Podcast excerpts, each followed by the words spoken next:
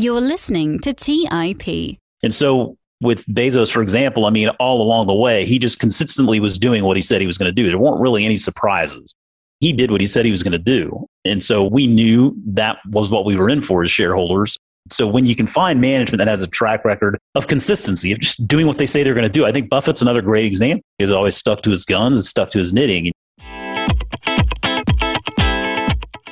On today's episode, I sit down to chat with Jason Moser. Jason is the lead advisor at The Motley Fool, where he is focused on opportunities in the digital economy and immersive technology. He also appears regularly on shows including Motley Fool Money, Market Foolery, and Industry Focus. During the episode, I chat with Jason about his overall investment process, his biggest investment mistakes over the years, and challenges young investors face in today's market.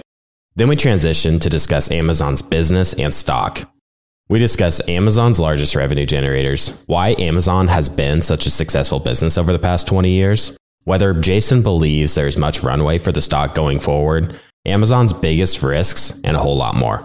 I hope you enjoy this thoughtful discussion with the brilliant Jason Moser.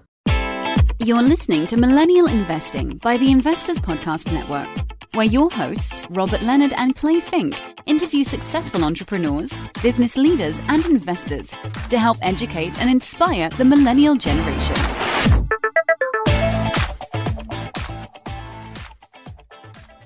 Hey everyone, welcome to the Millennial Investing Podcast. As always, I'm your host, Clay Fink, and on today's episode, I'm joined by Jason Moser. Welcome to the show, Jason.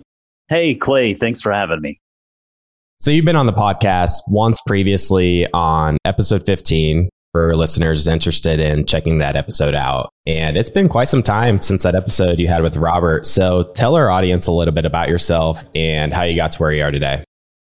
I've been very fortunate to have have a number of different kinds of jobs throughout my life. And I graduated college with an economics degree and immediately then went into the golf business. Was a club professional for seven years, but then did some stints with a bank, with an insurance company, even worked with the State Department, and ultimately through all of that, found the Motley Fool 11 years ago now. And I was initially a member of the services. I mean, it, it struck a chord with me. I've always enjoyed investing. My father taught me about it when I was just a kid. And uh, so when I discovered the Fool and was encouraged to at least apply for the analyst development program there, I gave it a shot thinking probably nothing would come of it. But lo and behold, it, something did come from it. And here I am 11 years later. I've enjoyed working at the Fool and working as an investor, as an analyst, and, and now as an advisor of a couple of our services. So, in today's episode, I wanted to dive into some of your investing philosophies, how you think about things. I really enjoy chatting with people from the Motley Fool. They just think of things in a unique way that I find really interesting personally. And we're going to talk a little bit about Amazon stock as well. So, to get things kicked off, how would you characterize yourself as an investor and how has that maybe changed over the years? I think the convention is for most people to say, well, I'm either a growth investor or a value investor, right? I mean, I think that's what most people qualify themselves as. And I will admit, one of the things I learned very quickly when I got to the Fool was even though I had been investing for so long, I really didn't know what kind of investor I was. And so through the years, I kind of came to the conclusion I'm not a growth guy or a value guy. I just like finding good businesses and, and being able to invest in them. So I've always kind of considered myself a quote unquote motley investor in that I just really not afraid to kind of go wherever my interest takes me. I guess growth at a reasonable price would probably be the easiest way to classify me if you needed to do so. But generally speaking, I just like finding great businesses and then I like hitching my wagon to those stars and seeing how far they can go. You mentioned growth at a reasonable price. And I can't help but think how pricey things seem to be today. so are you comparing yeah. how one company looks against another today? Or are you looking at historical metrics or how do you kind of think about that? Yeah, I mean, it's very difficult to, to ignore historical multiples, historical levels. We look at some of the multiples out there today, particularly with a lot of these businesses that aren't even generating any profits. And it does feel like 30 to 40 times sales is the new 30 to 40 times earnings. And that takes a little bit of getting used to. So I think it's all relative, right? If you're seeing this tide rising and it's lifting all boats, then I think it becomes even more imperative to really be able to to compare the various boats to make sure you're not hopping on one that may have a hole in it. So it is definitely all relative. It's very difficult to find what we'd probably traditionally call reasonable prices today. And so one of the things we continue to hammer home with our members and listeners at, at, at the Motley Fool is, is just really focus on the quality of the business, right? I mean, we do take that long term approach and, and we feel like time is the individual investor's greatest advantage, or at least he's one of our greatest advantages. And so it just becomes more important to really focus on understanding the business and understanding what you're getting for your dollars. That's the way we've been approaching it here the last few years because it kind of feels like it's not going to change anytime soon. So you've been in the markets for a number of years now, at least relative to me. I first got started investing seriously around 2015 or so and didn't yeah. get my first full-time job until 2017. And I'm curious, what are one or two of the biggest investing mistakes that you've made throughout your career as an investor? I think for me, I mean, we all make bad investments, right? We all pick stocks that we think are going to win and they ultimately don't. I think for me, the biggest mistakes always seem to come from maybe not knowing a particular business or the market it's pursuing as well as I thought I did. And then coupling that with not really thinking forward enough, judging a business on the success it's already chalked up instead of focusing more on the success it should or could potentially chalk up in the future. Really, I think focusing on the future is really important. I mean, that's what investing is all about. That's when we talk with new investors getting that concept across the stock market is looking into the future and it's kind of telling us where it thinks these businesses are headed. It's not as much about what have you done for me? It's what are you going to do for me? It feels to me like that's something I work on consciously is to try to think more forward. Like, what's the next step for this company? What could this company do 10 years from now that it's not doing today? That I think gives me a little bit of a better mindset. It's not something I was necessarily as focused on growing up as an investor, or even really when I got to the Motley Fool back in 2010. And you mentioned thinking forward and understanding the business very well. And I did some research on your background, and it looks like you've dug into like the metaverse, which we're hearing all about lately with Facebook changing their yeah. name to Meta. And I know you've looked into augmented reality, which is probably pretty similar. Could you dig into what opportunities you're focused on in the market currently at your role at the Motley Fool and for your personal portfolio as well? We have the good fortune at the Fool to be generalists.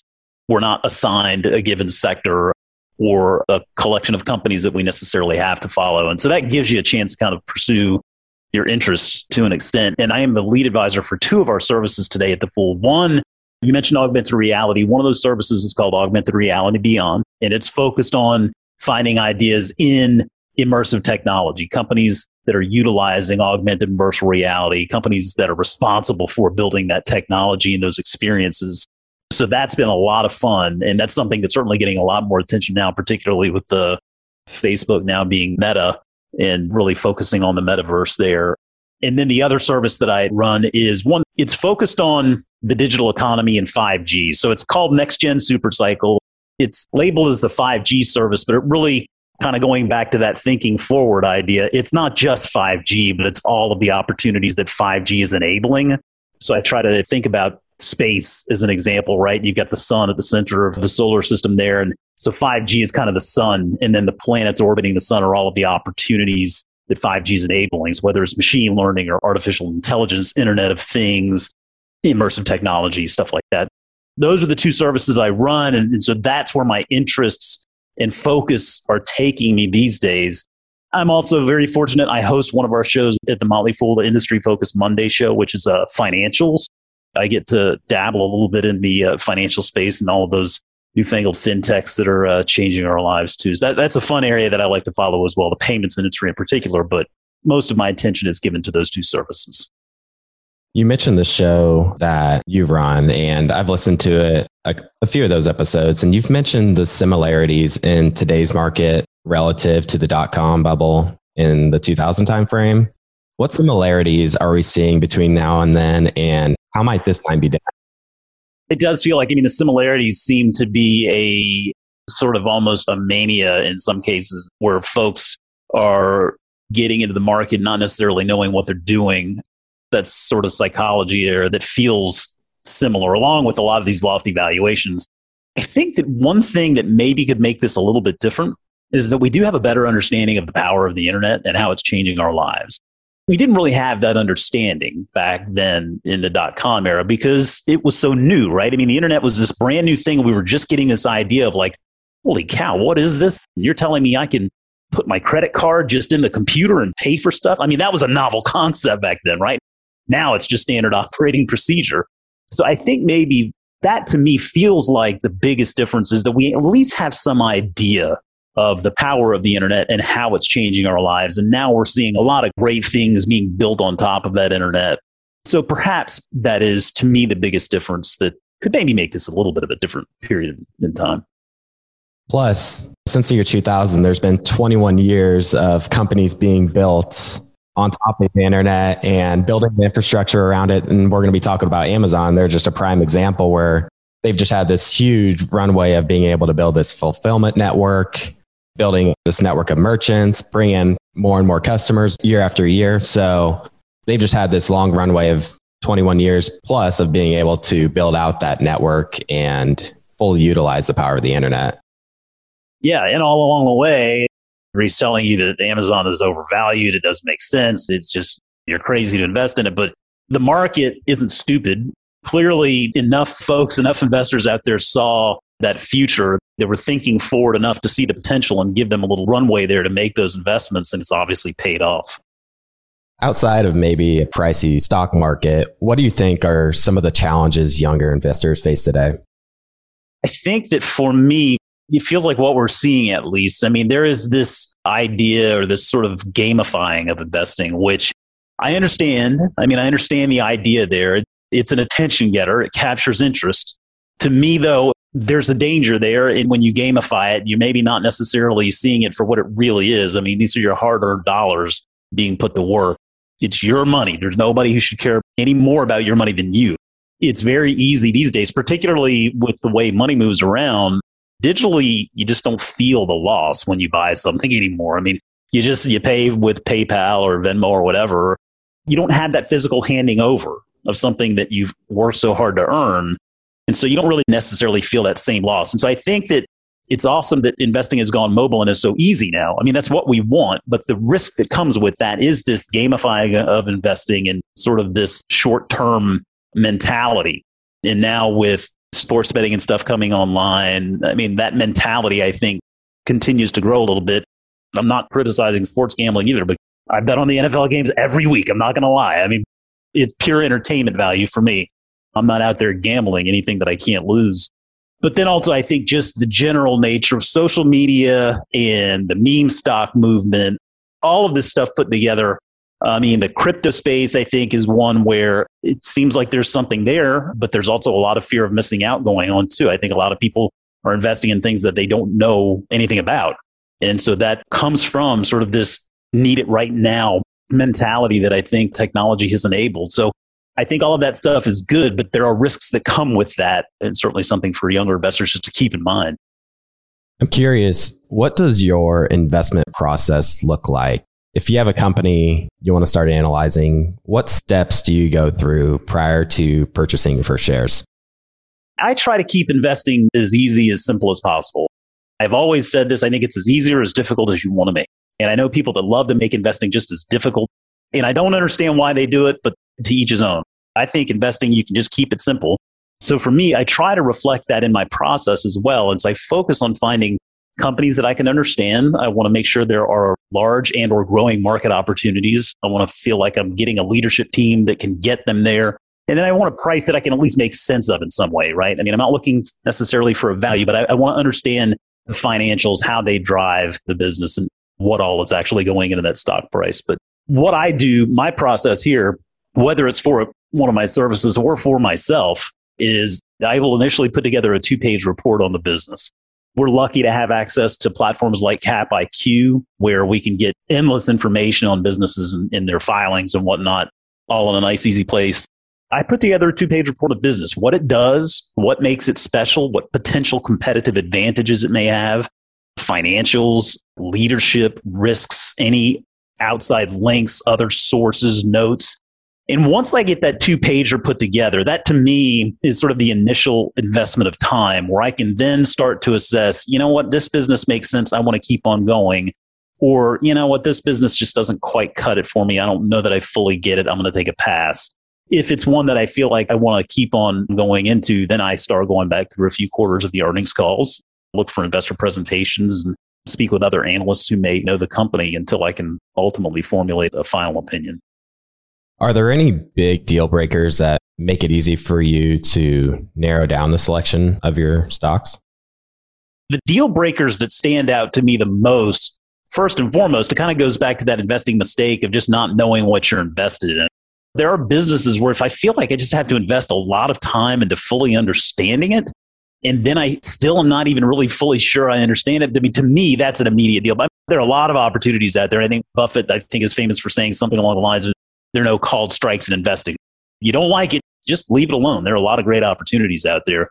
So that to me stands out as the biggest red flag. But then also just looking at the financials. I mean, and that's even more difficult today, I think, because seven or eight years ago, it would have been far more critical of so many of these income statements and cash flow statements because so many of these businesses, they're just, they're not profitable, right? All these businesses are chalking up these massive losses. So then you have to really look to that revenue line and get an idea of how they're going to be able to grow that revenue line and where that profitability is going to come from. So it's become a little bit more difficult in some cases than others, but certainly awful looking financials and not being able to connect the dots to a path to profitability if you need to, in my mind. I mean, that's a big red flag. And I typically will just go ahead and take a pass. Let's take a quick break and hear from today's sponsors. Hey guys, about a year and a half ago, my wife and I got married, and one of the most stressful parts of our relationship has been trying to join our finances together. We all know that money issues are a leading cause of divorce, but Monarch, the top rated personal finance app, has built in collaboration features so that you can invite your partner at no extra cost. Together, you can see all your finances, collaborate on your budget, and get insights on your cash flow and recurring transactions. It's the easiest way to manage your household finances. Unlike other personal finance apps that we tried, Monarch's simple, intuitive design makes it so easy to set up, customize, and use. Monarch is obsessed with constantly improving the product, and they release updates every two weeks and allow customers to submit suggestions, vote on requested features, and view the product roadmap. Most importantly, they never sell your data to third parties or show you ads. After trying out Monarch for myself, my wife and I understand why it's a top rated personal finance app. And right now, listeners on this show will get an extended 30 day free trial when you go to monarchmoney.com slash MI. That's M O N A R C H M O N E Y dot com slash MI for your extended 30 day free trial. Go to monarchmoney.com slash MI for an extended 30 day free trial. Buy low, sell high. It's easy to say, hard to do. For example, high interest rates are crushing the real estate market right now. Demand is dropping and prices are falling, even for many of the best assets. It's no wonder the Fundrise flagship fund plans to go on a buying spree, expanding its billion dollar real estate portfolio over the next few months. You can add the Fundrise flagship fund to your portfolio in just minutes and with as little as $10 by visiting fundrise.com slash millennial investing. Carefully consider the investment objectives, risks, charges, and expenses of the Fundrise Flagship Fund before investing. This and other information can be found in the fund's prospectus at fundrise.com/flagship. This is a paid advertisement. Today's show is sponsored by public.com. That's where you can earn 5.1% APY with a high yield cash account. While we can't say for certain it's the highest interest rate out there, we can say this. It's a higher rate than Robinhood, a higher rate than SoFi, a higher rate than Marcus, a higher rate than Wealthfront, a higher rate than Betterment, frankly, a higher rate than Capital One, a higher rate than Ally, a higher rate than Barclays, a way higher rate than Bank of America and Chase, a higher rate than Citi, Wells Fargo, Discover, and it's a higher rate than American Express too. So, if you want to start earning 5.1% APY on your cash, check out public.com. We can't say it's the highest interest rate, but it's pretty damn up there. This is a paid endorsement for public investing, 5.1% APY as of March 26, 2024, and is subject to change. A high yield cash account is a secondary brokerage account with public investing member of FINRA SIPC. Funds from this account are automatically deposited into a partner bank where they can earn a variable interest and are eligible for FDIC insurance. Neither public investing nor any of its affiliates is a bank. US only. Learn more at public.com slash disclosures slash high dash yield dash account. All right, back to the show. Let's talk about Amazon. And I'm going to touch on some of the points you mentioned there with what you look for in a company. And Amazon is a company that has piqued my interest as of late. The stock itself has, for the most part, traded sideways since August 2020. That was after a significant run up after the COVID pandemic. Now, everyone knows that Amazon is an online retailer, but today they're just a massive company that's grown so many legs for its business. Could you give us an overview of what else Amazon does outside being an online retailer? You note obviously the online retail dynamic to the business, and that's what we all know. Most people know about it. There's the domestic, the US business, and there is the, the international business, right? So you do have two different segments they focus on. And it does feel like the international e-commerce business is really starting to gain traction as well. So a lot of those investments, like it's kind of like the Amazon 2.0, I think. They're basically taking the blueprint of what they've done here domestically and then rolling that out on a global basis. But it's working well for them. But the other side of the business that we focus on a lot these days is the Amazon Web Services. That's what we call AWS. And that's essentially cloud computing. And that is something that 10 years ago, I don't think anyone really I guarantee it, no one was accounting for that in their evaluations and earnings models. that was a part of the business that really we didn't know a whole heck of a lot about 10 years ago. We clearly know a lot more about it today. Its position in the market as the leader in the investments they continue to make. So I think those are the three key parts of the business. Now, within those parts of the business, you've got other dynamics at play, right? I mean, they're developing a pretty robust little advertising business on the side there. And that to me continues to be something I think that's going to be a market they can continue to pursue and grow. It feels like they're pursuing becoming more an entertainment company. They are making more investments in the Prime Video platform. I think the, the deal to buy MGM studios will give them some valuable IP they can do things with. I think the shipping and logistics side of the business too. I mean, that's something a lot of people don't really focus on, but that is just a, a massive market opportunity. I mean, we're talking hundreds of billions of dollars when we talk about just the greater shipping and logistics market. And they've got some pretty good intel on how to get things from point A to point B, Clay. They're pretty good at it, right? I think that's another side of the business that probably doesn't get as much attention as it should. You touched on a lot of points I would love to dig in deeper on. Let's talk about profitability it seems to me that Amazon is one of those stocks that seems somewhat obvious in retrospect. I mean, online retail, everyone's shopping on their phones now. It's much easier. You don't have to drive to the store, park your car, find the product inside Walmart and wait in line, you know, all these checkout lines. And Amazon just saves you so much time and it's just so convenient. But for whatever reason, it seems like a lot of people miss this investment because Amazon just never looked like they were profitable. But in my opinion, the reasoning I would think that people maybe missed it is because they just continually reinvested in the business for many, many years and just kept that long term focus because they just continually reinvested and built out their network and tried to attract more customers. And Given that, do you have any advice for what investors should look for to find similar companies that are reinvesting with that long term focus? I think that's a really good point there. I mean, Amazon has never, never, ever, I don't think ever looked reasonably valued, conventionally speaking. That's always been the criticism is oh, just the valuation doesn't make sense. Now it makes a little bit more sense because they obviously can generate some meaningful profits, but I've owned Amazon shares for better than 10 years now. Stock's up like 2000% or something like that in the entire time, it's been quote unquote overvalued. And frankly, I mean, in the earlier days, there was certainly some validity to that based on conventional views. But I think you view it from much more of a qualitative perspective. I mean, that's what we really try to focus on doing as investors at the Fool is, is focus on, on the qualitative as much as the quantitative. And I think for me, one of the dead giveaways there was a time where it felt like the market at large would hold it against businesses reinvesting as opposed to like buying back shares or paying dividends. But I think also there was a stretch of time there where there was a lot we didn't know about the power of the internet. And can we go back to the people putting their credit card number into the computer and buying something was, was a novel concept. And no one thought that would happen. Now we're banking on our phones. To me, though, the dead giveaway for, for Amazon, and I highly recommend folks do this if they haven't. If you go back and you just read Jeff Bezos' letters to shareholders, and they're, they're on just Google Amazon Investor Relations, and you can find them all right there. They go back 20, 20 plus years now. If you read those letters to shareholders, it's abundantly clear what he's doing. Like he's, he's explicitly telling you, I am going to reinvest all this money back in this business. This is what we're trying to do. And it's going to be a long journey. It's going to take time. You need to be patient with us. So if you had read those letters back then, it would have been obvious. Then you could say, well, I want to be along for this ride, or no, this is just not for me. You could make a decision, but, but the information was right there. So I think oftentimes just digging into leadership, finding if they have letters to shareholders, reading those, getting a better grip on the perspective of management and what they're actually trying to do can definitely be very helpful because sometimes that information is right there. You just got to dig for it.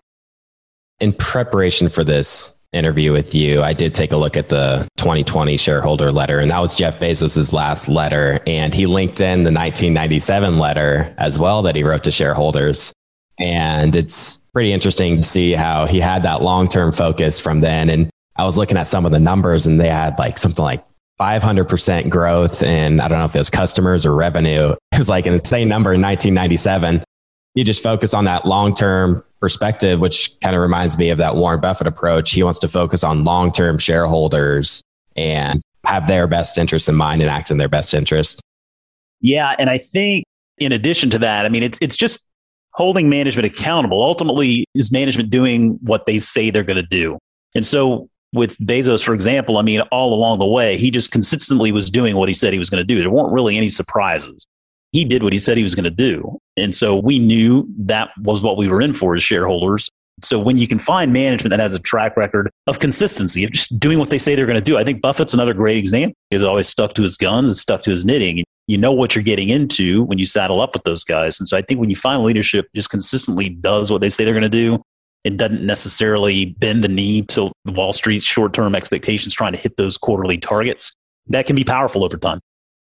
So you mentioned the importance of management, and Jeff Bezos recently stepped down as CEO, and I believe it's Andy Jassy that took his place. What do you think of that transition, and do you think they're well positioned to continue the growth that they've had? Yeah, I think that Andy Jassy was the right guy for the job. It feels like his experience with the AWS side of the business, his experience with the company, his experience working with Jeff Bezos, to me, it just seemed like a good transition. Now, time is going to tell. We are going to have to actually wait and see if he can deliver. The good news is, I think a lot of the heavy lifting has been done, which should make his job, in a sense, a little bit easier. But I, I mean, it's obviously still a very difficult job. But I would say, yeah, I'm, I'm cautiously optimistic that, that Andy Jassy is positioning this company to continue to do well for many years to come. Yeah, and it's also worth mentioning that Bezos is also remaining on the board, so he'll still be very involved with the company, I'm sure. He'd be concerned if he goes in there, he starts blowing things up, right? I mean, you start changing materially the way they do things, then you have to start asking yourself, okay, well, what are you doing and why are you doing it? That would be certainly a red flag. I'm not saying that would mean you want to go and sell Amazon, but it's definitely something to keep an eye on. Is he making meaningful changes? And if so, why? Because it feels like what they've been doing today has been working pretty well. We've talked about all of the other businesses that Amazon has grown over the years. And like you alluded to, no one in the year 1997 projected AWS to produce $45 billion in revenue for them since that business didn't even exist yet. In large part, Amazon's success is due to management recognizing the opportunities to grow new legs for the business and executing on them. And as you know, the quality of the management is a very qualitative factor. It's very difficult to quantify the value of having Jeff Bezos as your CEO for 20 plus years. It's squishy, isn't it? I mean, judging leadership is very difficult because it's so squishy, it's so subjective. I think all along the way, you know, one of the dead giveaways for Bezos was just his the stake that he held and continues to hold in, in the company. You love to see leadership with big time stakes like that because their success is tied to the success of the business. That's another thing to watch out for. Outside of the online retail business, where do you see the most potential for growth in their existing businesses?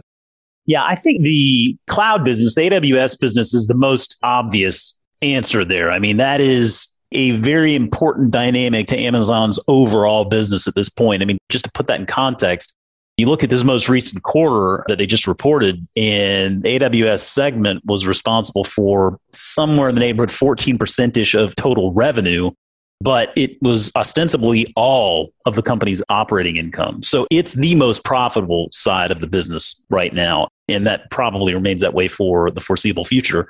I think the focus on AWS is a good one, and, and I, I, think that's a really that's that's reason enough to want to own this business. But then I think also you look at some of those other little opportunities that are starting to really develop.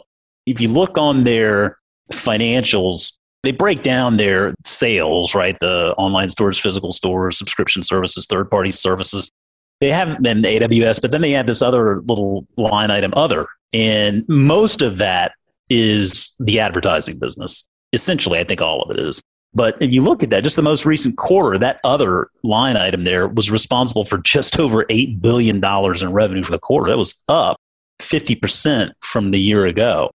Amazon's so big now. I mean, obviously, $8 billion for the quarter doesn't sound like it means a whole heck of a lot for a business that is pulling in hundreds of billions of dollars at the snap of a finger. But I do think that advertising business is starting to, to grow some legs there. And given the nature of the business, I mean, the advertising model fits quite nicely into their e-commerce business. So, so beyond the cloud, I think advertising is a pretty cool little dynamic to, to Amazon that flies under the radar for most. So, is that advertising piece primarily stuff that's on the Amazon website? Yes, most of that is what you're going to find on their app or the site. Right, a lot of brands will promote their brands uh, to get it at the top of the feed, right? So if you go in there and you search for toilet paper or whatever it may be, brands are going to pay for that advertising, and that certainly can be very powerful.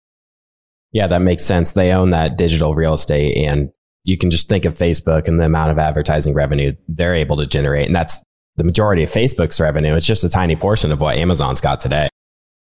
Yeah. And I mean, also just to the entertainment dynamic of the business, too, right? I mean, the Fire TV device and the entertainment video platforms that they've developed, what they're doing in regard to music podcasts. I mean, all of those put together, they're advertising channels and ways for Amazon to continue to monetize what's become just a massive network.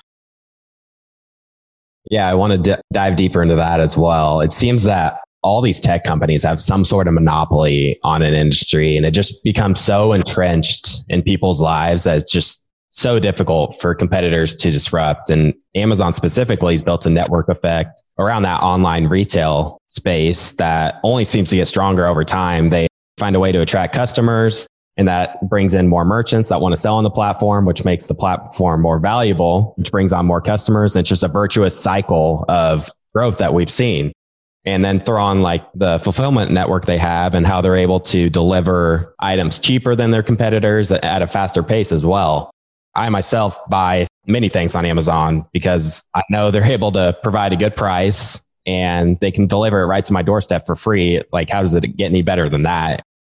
They have done a very, very good job in reshuffling our values as consumers. And the role that convenience plays now is far more important than the role it played before because really you didn't really have the option back then. I mean, you had to go to the store to get it. You had to drive the mall to get it. Now you have options, right? You can go to the mall to get it if you want, or you can just order it from Amazon and have it delivered. Most of the time for free if you're a Prime member like we are. I mean, Prime is just a cost of living for us in this household, and I have a hard time believing we'll ever not be Prime. But yeah, I mean, it's just given consumers a new way to value their time. And I think that's going to continue to be the key to its success. Now, I, I will say, I think, I don't want to say the low hanging fruit on the domestic commerce market has already been picked for Amazon, but it is now becoming a much, much more competitive market. If you look at a company, I'm sure a lot of folks out there are familiar with Shopify. Their most recent quarterly call, they had a slide in their investor deck where they, they showed the, the US e commerce landscape in, in 2020, the US e commerce uh, market share in that slide, you can see Amazon was just the leader by far, 39% or something share. And Shopify was in second place at around 9%. But I think it's interesting to watch what Shopify is doing. And, and for transparency, I, I'm a fan of Shopify. I own shares of Shopify myself as well. But you're seeing investments that Shopify is making, and I think even further into fulfillment. They're investing now in building out fulfillment I mean, it's just amazing to see. And the market seems to be giving Shopify that same wiggle room that it gave Amazon so many years ago. And probably a lot of that has to do with just the fact that the market opportunity they're pursuing is so large. But you also have a lot of similarities there in leadership with Shopify and ownership stakes and things like that. So it has been fascinating to watch. And I think even more fascinating to see kind of another opportunity in something like Shopify that really, it really rhymes with what Amazon did so many years ago. You bring up Shopify. So let's shift gears a little bit to the risks for Amazon. Outside of like the competitive risk of Shopify, you know, potentially taking market share, what are the biggest risks you see as an investor in Amazon outside of that? It's a fairly stable company at this point. I mean, I don't think this is not a company where you feel like they're balancing on the precipice of profitability and losses, right? I mean, this is a established business now. And you mentioned it earlier, it's, it's so big. I think regulators are always going to be a challenge. I think that's going to be something they're going to continue to pay attention to these big companies, Amazon, Facebook, Alphabet. I mean, that's just going to be an ongoing risk, I think, for these businesses. Amazon does a lot, as we've talked about. So if you remember that Peter Lynch uh, term, diworsification, basically just kind of pursuing too many ancillary op- opportunities and not really doing it well, you're kind of making your business worse and pursuing these other opportunities.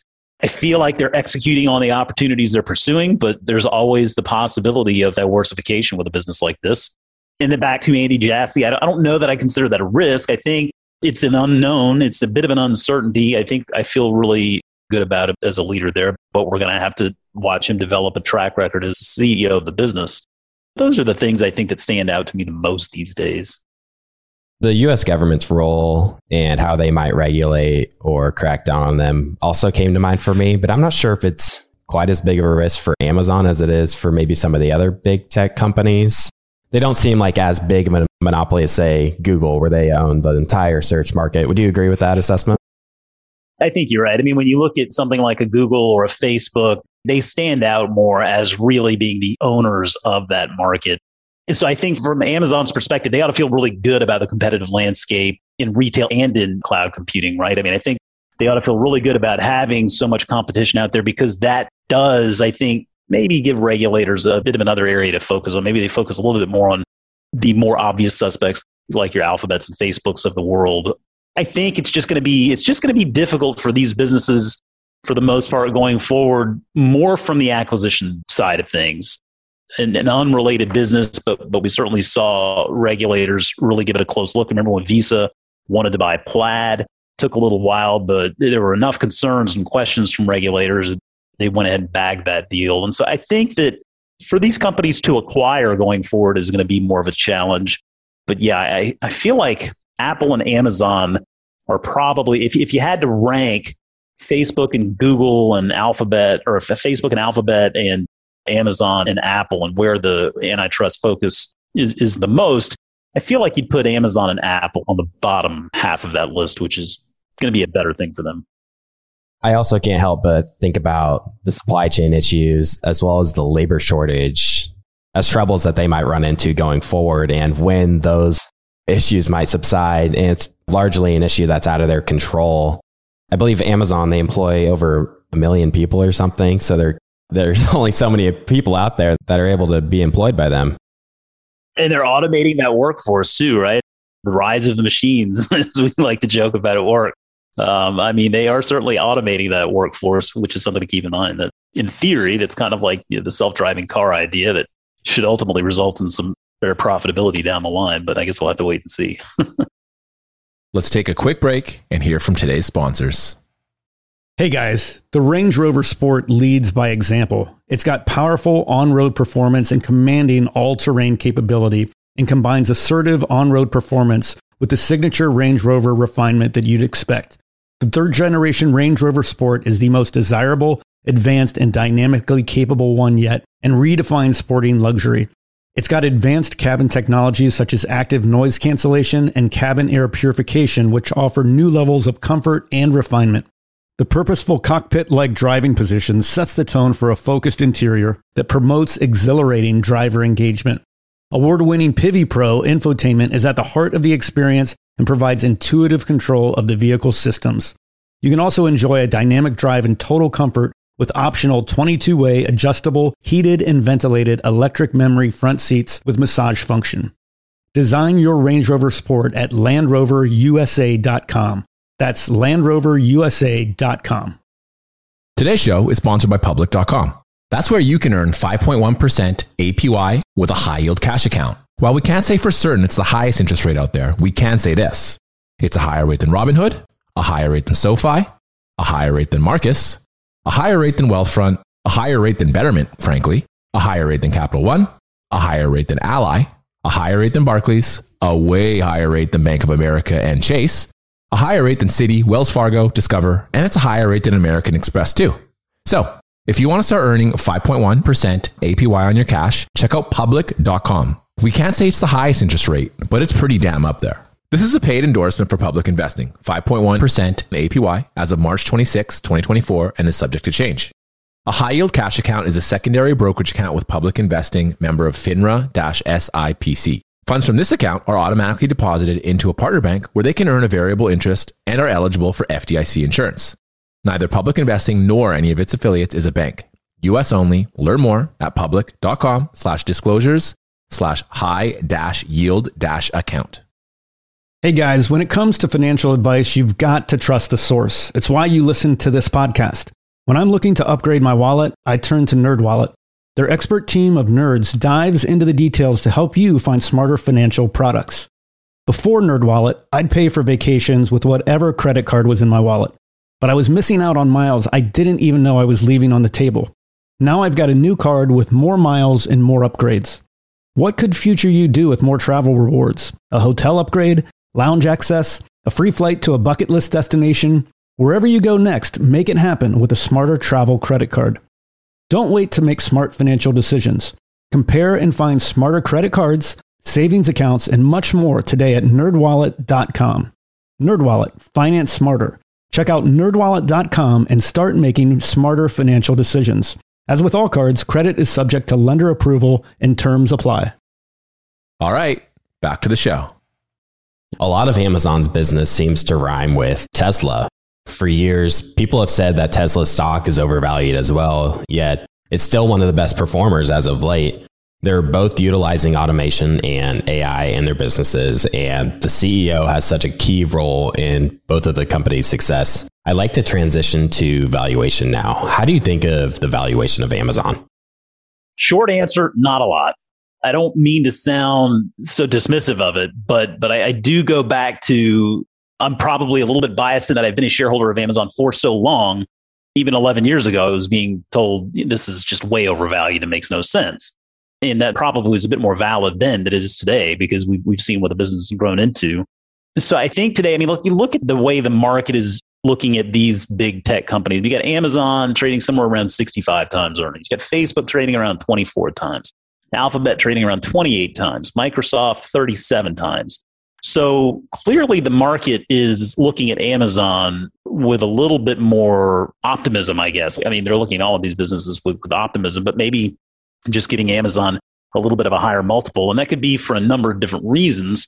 I tend to believe, though, that it makes sense because we've talked before about these multiple revenue drivers, right? These are all businesses that have a few different ways they make money. But fundamentally, I mean, Alphabet and Facebook, those are advertising businesses. I mean, that's what they are.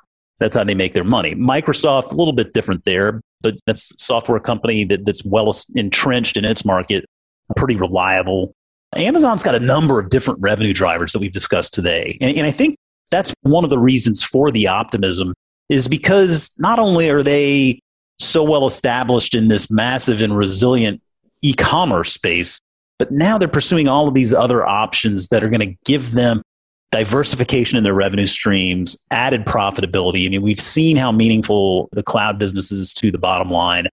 You look at things like their advertising business, their entertainment business, shipping and logistics. I mean, it goes on, and you start to add those numbers up, and you realize the market opportunity they're pursuing is just so big uh, that that's really more of the way I view it. I've never really looked at Amazon and thought, well, it just doesn't look like a very good value.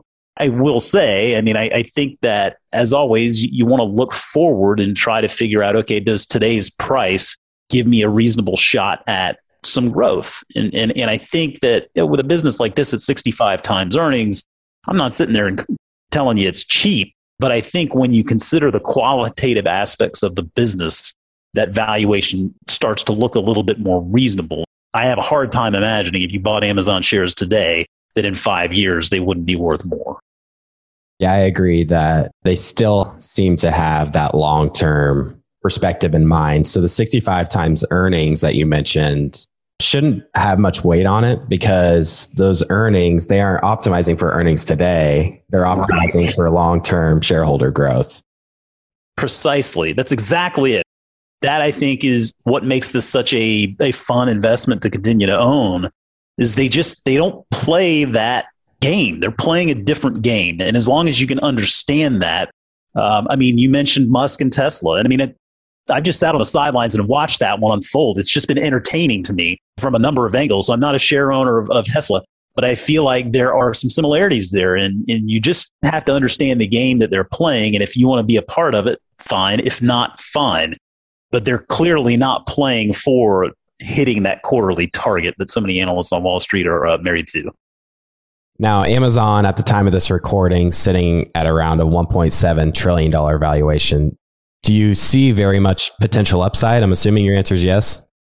Oh, yeah, sure. I mean, you know, the market capitalization is just the share price times how many shares are outstanding, right? But I think really when you look at the way they continue to grow that top line, I mean, it's just, you got to feel like the future is still very bright. I mean, the last 12 months, they recorded close to $460 billion in sales. And I mean, that is just when you think about it, I mean, that's just phenomenal that's something that also really should continue to grow given the number of opportunities that are pursuing. I mean, that's the, the e-commerce space is just resilient, right? Repeat sales, you got to love it. I think they're always going to be able to rely on that prime membership. Uh, you look at businesses like Costco, I think another great example of just how powerful that membership model can be. If you have a customer centric focus and, and Amazon, that has always been their, their MO really, right? They want to be the most customer centric company on the face of the earth. That's what they say when you have a business, when you have leadership that is so focused on the customer, I'm not saying it's always going to be perfect. I mean, you know, they, they make mistakes just like the rest of us, but, but that I think really is something that'll continue to drive this business. And Bezos has always talked about is his healthy fear of, of the competition and of the consumer, always waking up the next day and, and deciding to buy their stuff from somewhere else. So uh, I think that's why he continues to steer this business in this many different directions. I myself find it interesting to kind of compare the stock movements of these FANG companies and maybe how their revenue is growing, how they're producing shareholder value. And one item I wanted to touch on before we close out the show was share buybacks. Companies like Apple has had tremendous share buyback programs. And in 2020 alone, they had $70 billion in share buybacks. And that just drives the share count down and it drives the earnings per share up.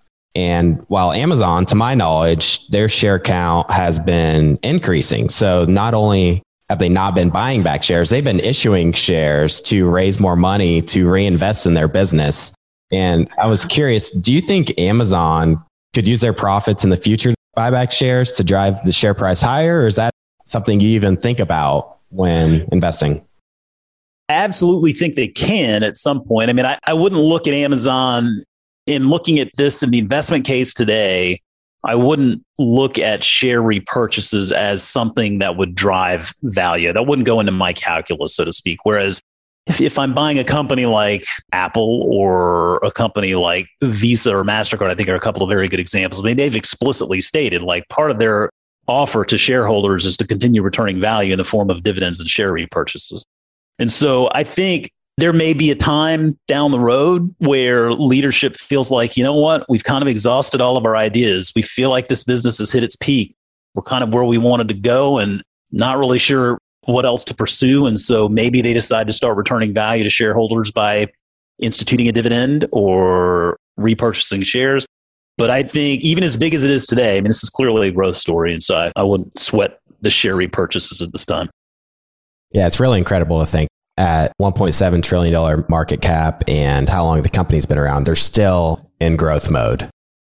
It is impressive to think about. And one thing to keep in mind, too, is they mentioned they brought in $460 billion in sales over the last 12 months.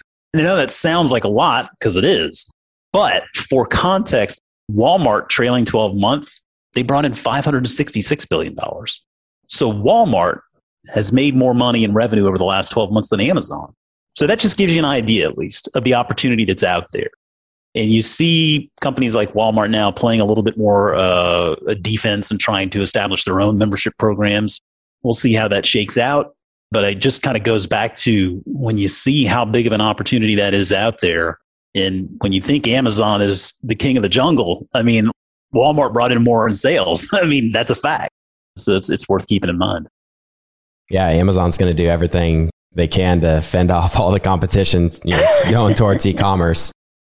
Yeah, and as far as I know, Walmart doesn't really have the same presence in something like cloud computing. Maybe they make a little money on advertising. I know they're trying to diversify their revenue streams now, which I think is a good thing. I mean, I think Walmart benefits from a massive network all over the world as well, but they are starting to copy some of the things that Amazon has done because it's it's worked so well. And to give the audience some context, 10 years ago, the e commerce sales as a percent of total retail sales was only 4%. And today that number is still only at 13%. So just seeing those numbers alone makes me think there's still a lot of growth left when it comes to the e commerce market. Just absolutely no question about it. Jason, thank you so much for coming onto the show. I really can't thank you enough. I really enjoyed our conversation and really appreciate you being so giving of your time for our audience. Where can the members of the audience go to connect with you and learn more about you? Well, Clay, I enjoyed it too. Thanks so much for having me. It's always a pleasure to join you guys. And like investing, I keep it pretty simple. If you want to find me, you can find me on Twitter at TMFJMO. Reach out to me there and let's talk shop. Fantastic. We'll be sure to link those in the show notes. Jason, thanks a lot. Yes, sir. Thank you. All right, everybody. I hope you enjoyed today's episode. Please go ahead and follow us on your favorite podcast app so you can get these episodes delivered automatically. And if you haven't already done so, be sure to check out our website, theinvestorspodcast.com. There you'll find all of our episodes, some educational resources we have, as well as some tools you can use as an investor. And with that, we'll see you again next time. Thank you for listening to TIP. Make sure to subscribe to We Study Billionaires by the Investors Podcast Network. Every Wednesday, we teach you about Bitcoin, and every Saturday, we study billionaires and the financial markets. To access our show notes, transcripts, or courses, go to theinvestorspodcast.com. This show is for entertainment purposes only. Before making any decision, consult a professional. This show is copyrighted by the Investors Podcast Network. Written permission must be granted before syndication or rebroadcasting.